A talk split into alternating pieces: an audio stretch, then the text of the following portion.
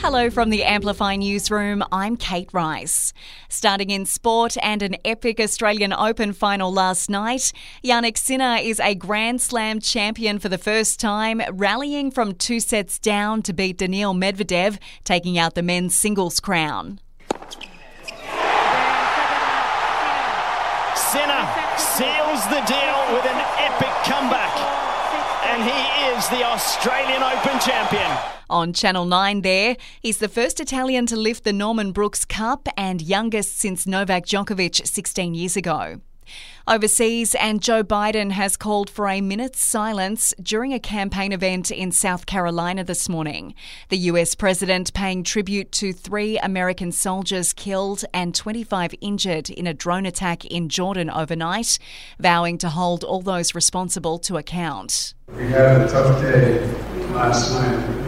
We lost three brave souls in an attack on our base, and we shall respond. It marks the first time US soldiers have died in strikes in the region after the October 7 Hamas attack on Israel. A new political party has been formed in time for the upcoming ACT election.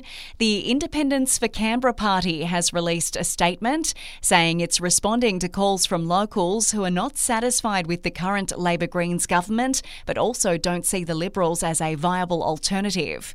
It's been established by locals Claire Carnell and Thomas Emerson.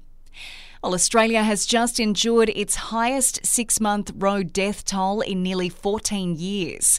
1,266 people died in the last half of 2023. Australian Automobile Association's Michael Bradley says the government is committed to halving the road death toll by 2030, but some states are going backwards. You've got New South Wales and Victoria with road toll jumping more than 20% in a year, and you've got South Australia with a road toll that's up over 60% year on year. So clearly, we are headed in the wrong direction. BentSpoke's Crankshaft Beer has come in at number three in the Gabs Festival Hottest 100 Beer Countdown over the weekend. Co founder of the brewery, Richard Watkins, stoked with the result. You know, we're pretty humbled um, to, to receive the support from people in Canberra for our beer. So um, we're proud Canberrans and um, proud to sort of do Canberra proud in, you know, in the, in the beer world. And dramatic scenes at the Louvre in Paris. Environmental protesters have thrown soup at the Mona Lisa, the group calling for the right to healthy and sustainable food.